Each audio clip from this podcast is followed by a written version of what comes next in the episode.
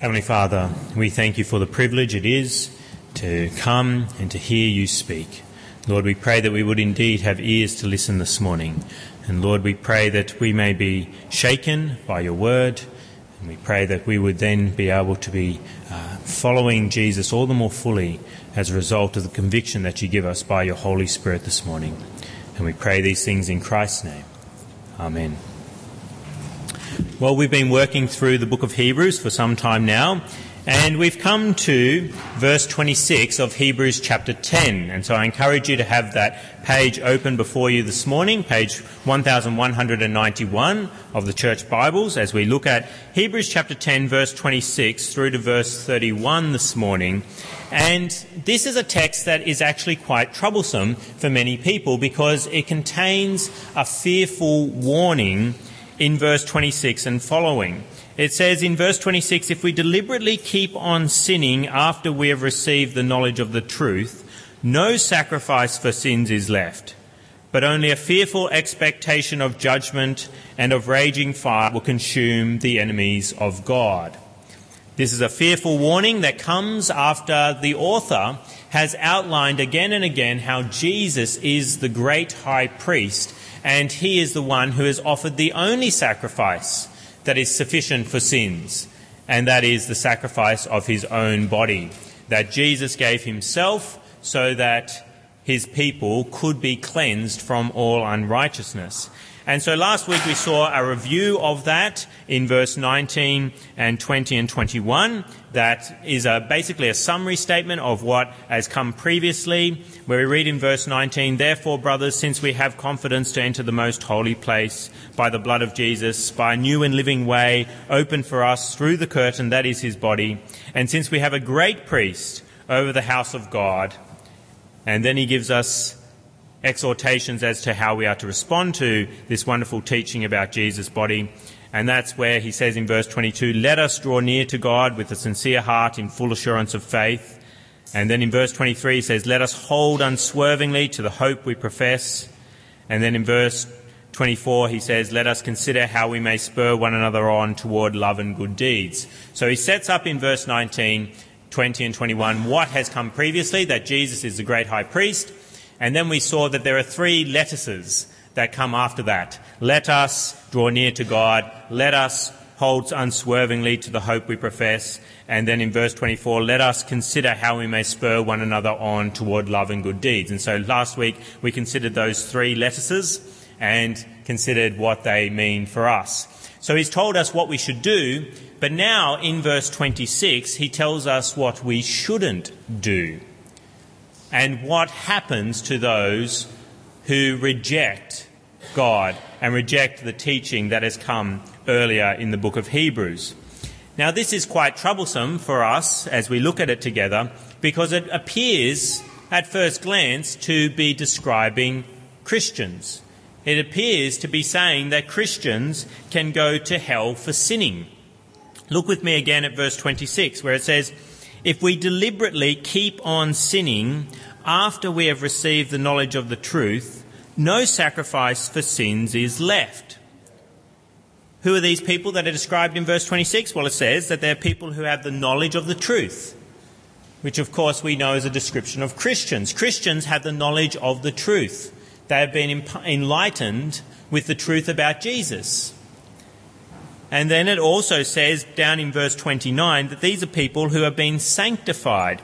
Verse 29 it says, How much more severely do you think a man deserves to be punished who has trampled the Son of God underfoot, who has treated as an unholy thing the blood of the covenant that sanctified him, and who has insulted the Spirit of grace? How are these people described? They're described as people who have been enlightened, who have the knowledge of the truth, which we know is what we usually say of Christians. There are also people who have been sanctified. What does it mean to be sanctified? To be sanctified means to be made holy, to be cleansed. And we would say quite readily that the scriptures teach again and again that God's people are holy people, that they have indeed been sanctified. But then we look at verse 26 and we see that it says if we deliberately keep on sinning after we have this knowledge of the truth and after we have been sanctified, then there's no sacrifice for sins remaining, which, as Christians, we know that we keep on sinning. It is not as though, when we become a Christian, we suddenly end up in sinless perfection. No, Christians continue to sin. They continue to break God's law. And so then this warning seems quite serious to us because it seems to be saying that a Christian either needs to be perfect or they are condemned. There is no sacrifice for sins remaining for them, as it says in verse 26. And then in verse 27, what does it say? But only a fearful expectation of judgment and of raging fire that will consume the enemies of God. This seems quite scary. But then we remember other passages in Scripture that tell us that when you're a Christian, you can't fall away. That if you really do believe in Jesus Christ, that you are carefully protected by God and will persevere in the faith. An example of that is John chapter 10 verse 27. John chapter 10 verse 27 where Jesus says, My sheep listen to my voice, I know them and they follow me. I give them eternal life and they shall never perish. No one can snatch them out of my hand. My Father who has given them to me is greater than all. No one can snatch them out of my Father's hand. What is Jesus saying there? If you are a believer in Jesus Christ, you are in the Son's hand, and no one can snatch you out of the Son's hand. And then he says, even higher than that, in verse 29, My Father who has given them to me is greater than all. No one can snatch them out of my Father's hand. So, how then do we reconcile a clear teaching from Jesus with a passage like Hebrews 10 26, where it says, If we deliberately keep on sinning after we receive the knowledge of the truth, no sacrifice for sins is left. Where it seems to say, There is no Jesus for you anymore if you deliberately keep on sinning after you have been enlightened. Well, I think that the way that we understand this passage is not by thinking that these people described in verses 26 through to 31 as Christians but these are people who are actually unbelievers and have appeared to be Christians for a time, but then show by the way that they live that they were never actually believers at all. How could I say that? Well, if we consider how they're described, I think it actually fits better with a description of unbelievers. Do unbelievers have a knowledge of the truth? Are unbelievers enlightened? About the things of God. We know that Christians are definitely, but are unbelievers, are non Christians knowledgeable about God and His gospel? Well, the answer to that is yes. If you know any unbelievers, they can be quite enlightened about the things of God. They can know the gospel far better than some Christians, I'm ashamed to say at times. I have an atheist friend, and he certainly understands the gospel. He understands that if you believe in Jesus Christ, then you are cleansed from your sins. He understands the gospel. He understands that there is a God. He knows much of the Bible. He has read the New Testament. Does he have a knowledge of the truth? Yes. So then he could be one of the ones that is described here. What about the whole idea of being sanctified? Can we say that unbelievers are sanctified? Well, if you mean an inward cleansing, a, a, purification, a sanctification that comes on the inside, then we'd have to say no. But the scriptures do teach about an outward cleansing, an outward sanctification, an outward holiness that people can experience. Holiness means set apart, different from others. And we can see how unbelievers can be sanctified in an outward sense. The author of Hebrews has even mentioned this kind of sanctification earlier in chapter 9. In chapter 9, when we studied it together, verse 13, we saw that the Old Testament sacrifices actually did sanctify the priests.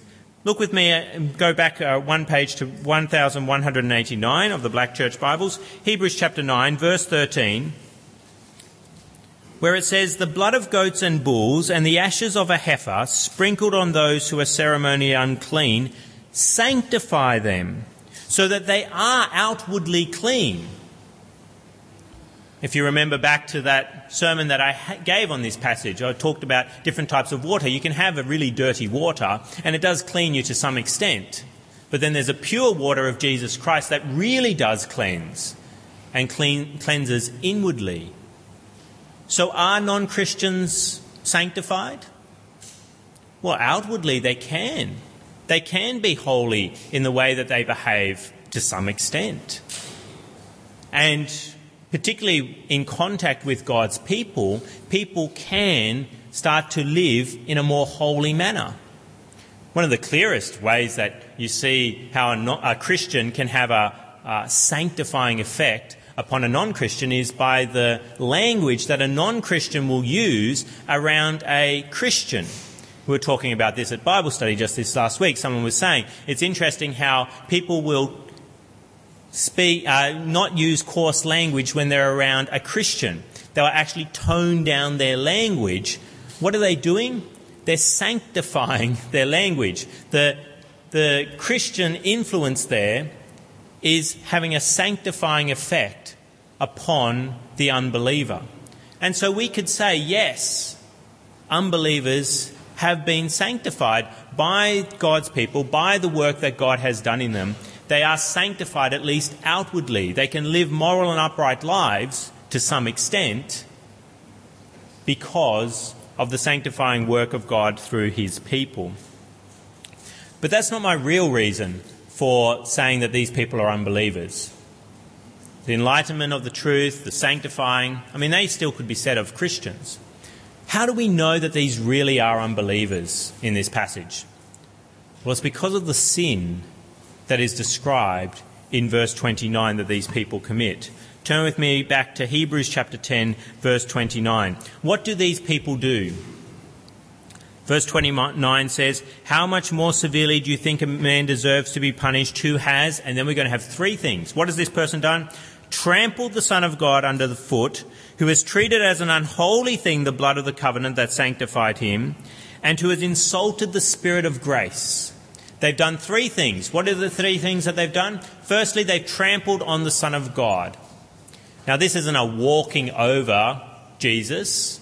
This is a, the word, the Greek word here means to tread as to injure someone. That you basically think of a kid in a playground stomping on somebody else's toes. They're not just walking over the person's toes, they're treading on that person's foot so as to injure the person. I do that sometimes with weeds that I see in the wrong spot in my garden. I've become a bit of a fan of my grass and I tread lightly on the grass, but on weeds I will stomp on them. My children don't seem to have the same interest in grass, and my son said to me this last week, It's just grass, Dad. And I said, What? What did you say? He said, It's just grass. But we have this kind of understanding, don't we, that we don't stomp on, we don't trample on things that we should treat with respect. And that is what is being described here in relation to the Son of God. That these are people who tread on Jesus Christ. They insult Jesus Christ. They reject Jesus Christ. And it goes on to say more about how they treat God, how they treat the Son of God. In verse 29, it says, Who has treated us uh, as an unholy thing, the blood of the covenant that sanctified him. There's a rejection of the blood of Jesus. And you see this with unbelievers. They hate the blood of Christ sometimes. They hate the idea of a death having to be given for them, that someone had to die in their place, because they're not that bad. They don't need someone to die for them. And they even say it seems a horrible thing that someone else dies in their place.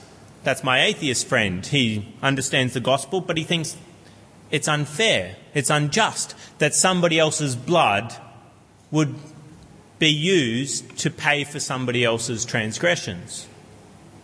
And so there's a spurning of that blood of the covenant. They're not interested in the blood of Christ and they reject it. And how else are they described in verse 29? It says that they have insulted the Spirit of grace. Another way that you could translate the word insult there is that they have outraged the Spirit of grace. This is, a, this is the Holy Spirit, the Holy Spirit who is a gracious Spirit, who, who treats us as we don't deserve. And instead of accepting the work of the Holy Spirit, they insult him, they reject him, they want nothing to do with the Holy Spirit. And so they outrage the Holy Spirit. So, who is this warning to? Well, it's to the readers of Hebrews and to people down through the centuries to us today. And it's a warning that those who have a knowledge of God, who even may have changed in their behavior for some time, if they reject Jesus Christ, then there is a punishment that comes. And this is not a new concept. If you reject God, it has always been the case that you would be punished without mercy. And that's what the text actually says to us in verse 28. Look with me at Hebrews chapter 10, verse 28. Anyone who rejected the law of Moses died without mercy on the testimony of two or three witnesses. God has always punished those who rejected him without mercy.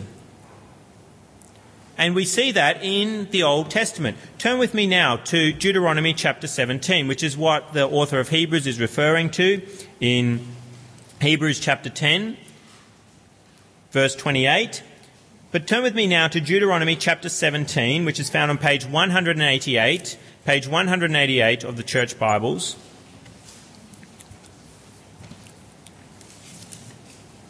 Deuteronomy chapter 17, and I'll read from verse 2 and see that this is not a new concept. That if you reject God, there is no mercy. Deuteronomy chapter 17, verse 2, where Moses says, If a man or woman living among you in one of the towns the Lord gives you is found doing evil in the eyes of the Lord your God in violation of his covenant, and contrary to my command has worshipped other gods, bowing down to them or to the sun, or the moon or the stars of the sky, and this has been brought to your attention, then you must investigate it thoroughly. If it is true, and it has been proved that this detestable thing has been done in Israel, take the man or woman who has done this evil deed to your city gate and stone that person to death. On the testimony of two or three witnesses, a man shall be put to death, but no one shall be put to death on the testimony of only one witness. The hands of the witnesses must be the first in putting him to death, and then the hands of all the people. You must purge the evil from among you. It's always been God's way that if you reject him, then he rejects you and punishes you accordingly. And if that is the way God treated those who rejected him in the Old Testament, that they were punished without mercy, how much more will he punish those who reject him through Jesus Christ. And that is what is being spoken of here in Hebrews chapter 10.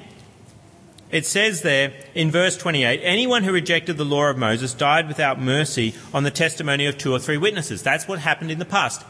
Then verse 29 how much more severely do you think a man deserves to be punished who has trampled the Son of God underfoot, who has treated as an unholy thing the blood of the covenant that sanctified him, and who has insulted the Spirit of grace? How much more severely, he is saying, do you think a person deserves to be punished?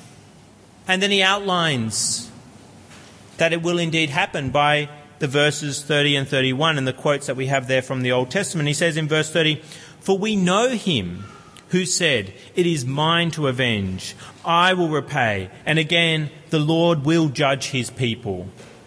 And then verse 31 comes to us It is a dreadful thing to fall into the hands of the living God. So, this warning here in Hebrews chapter 10, 26 and following, it's a severe warning. It's a warning that non Christians can often look like Christians. They can be enlightened. They can be holy in the way that they live. But they can be unsaved. And sometimes they show their unbelief by treading on Jesus Christ, by rejecting the blood of the covenant and insulting the Spirit of grace. And when they do, What do they face? They face the punishment of hell. They face the punishment of eternal fire from God for their rejection of His Son. And this is not a hypothetical thing. We can see it in our own lives, the people that we have contact with, and also people that we read about in the Bible. Who's an example of this? Judas Iscariot. Was Judas Iscariot enlightened about the things of God? Did he have a knowledge of the truth? Yes. Was he sanctified? Yes, he spent so much time with Jesus and the other disciples and with other godly people who followed Jesus around. He heard the best preacher who has ever walked the face of this earth. And yet, what did he end up doing? He trampled on the Son of God. He rejected the blood of the covenant. He treated it as an unholy thing. And he insulted the Spirit of grace. And so, what do the scriptures teach about him? Well, we understand that he is one who is doomed to destruction. Jesus speaks of him as one doomed to destruction. He looked like a Christian. He looked like someone who was following Christ. But in reality, he still had a heart of stone and was trampling on Jesus Christ. And so, this is a passage that warns us to consider, all of us need to consider the dangers of hell. We often wish to speak about hell in a way that seems to air condition it to make it more palatable, or we don't speak about it at all. We minimize talking about hell. But we need to take hell seriously. It is a core doctrine of the scriptures. It is a core warning to all people to repent of their sins because the wrath of God will one day come. We can't be ashamed to speak about hell. We must speak in a way that is winsome and where we are gentle if we can, but we have to remind people about the wrath that is to come because the scriptures speak about it and warn people about the wrath that is to come. That's why recently we've, just this last week, we've sent out a postcard into all the homes of Drummoyne, encouraging people to consider the Son and who He is and the eternal life that comes through Him. But it also has on there about the wrath of God we put on the front of this postcard John 3:36 whoever believes in the son has eternal life but whoever rejects the son will not see life for God's wrath remains on him now it's with a bit of trepidation that we put out something like that that people see I hope they see the first part as well as the second that there is eternal life to those who believe in the son but they also are aware that the wrath of God remains on those who reject the son I feel we have a responsibility. I shouldn't say I feel, I know I have a responsibility to warn people about the fires of hell. I don't want souls that are suffering in hell to cry out to me and say, Why did you not warn us? People who are in this very room this morning to say one day, Why did you not warn us? about the wrath of God that we are now experiencing for our rejection of Jesus Christ. And I feel a responsibility to the people of Drummoyne that we need to warn them to flee from the coming wrath. Otherwise, the blood is on our heads if we do not warn people, if we are watchmen. If we are meant to watch over a city, we're meant to warn people when doom is coming. And so we have to make sure that we remind people that there is a judgment to come and that people need to accept the Son. They need to draw near to God. And so this morning, if you're thinking of walking away from Jesus Christ, you may have attended church for many years.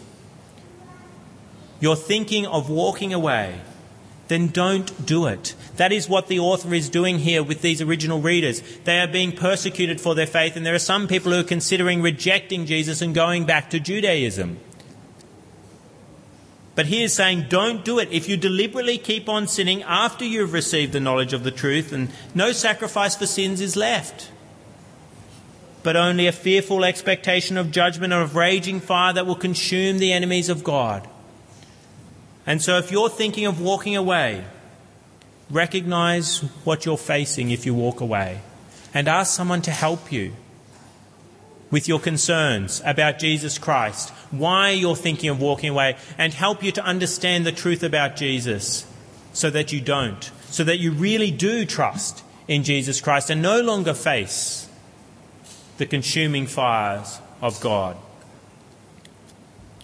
But for the rest of us who consider ourselves to be saved and are not contemplating work, walking away, I think a passage like this we can still use it to examine ourselves.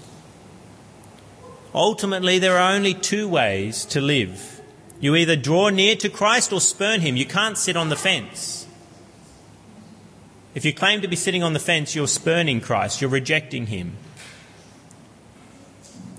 And so we need to take advantage of the full warning of this passage to make sure that we are indeed saved and have eternal life.